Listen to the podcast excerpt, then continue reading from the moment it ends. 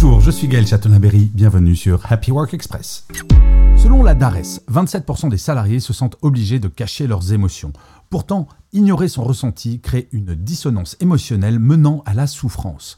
Or, ce silence a un coût. En deux mille vingt, le mal-être au travail représentait un coût estimé à treize mille trois cent quarante euros par an et par salarié, un chiffre alarmant. Mais pourquoi est-il si important d'exprimer ses émotions ? Parce que c'est un puissant moyen de communication. Vos grimaces, sourires, le ton de votre voix, ces expressions authentiques donnent du poids à vos messages. L'authenticité, tout comme l'inclusivité, est une valeur précieuse aujourd'hui. Elle aide les autres à mieux vous comprendre et à établir la confiance. Sans compréhension, pas de confiance. Exprimer vos émotions au travail peut briser les barrières et construire des relations saines. C'est un pas vers un environnement de travail plus heureux et plus productif. Alors, n'ayez pas peur de montrer qui vous êtes. Merci d'avoir écouté cet épisode. N'hésitez surtout pas à vous abonner. Vous serez tenu au courant du chiffre du jour de demain.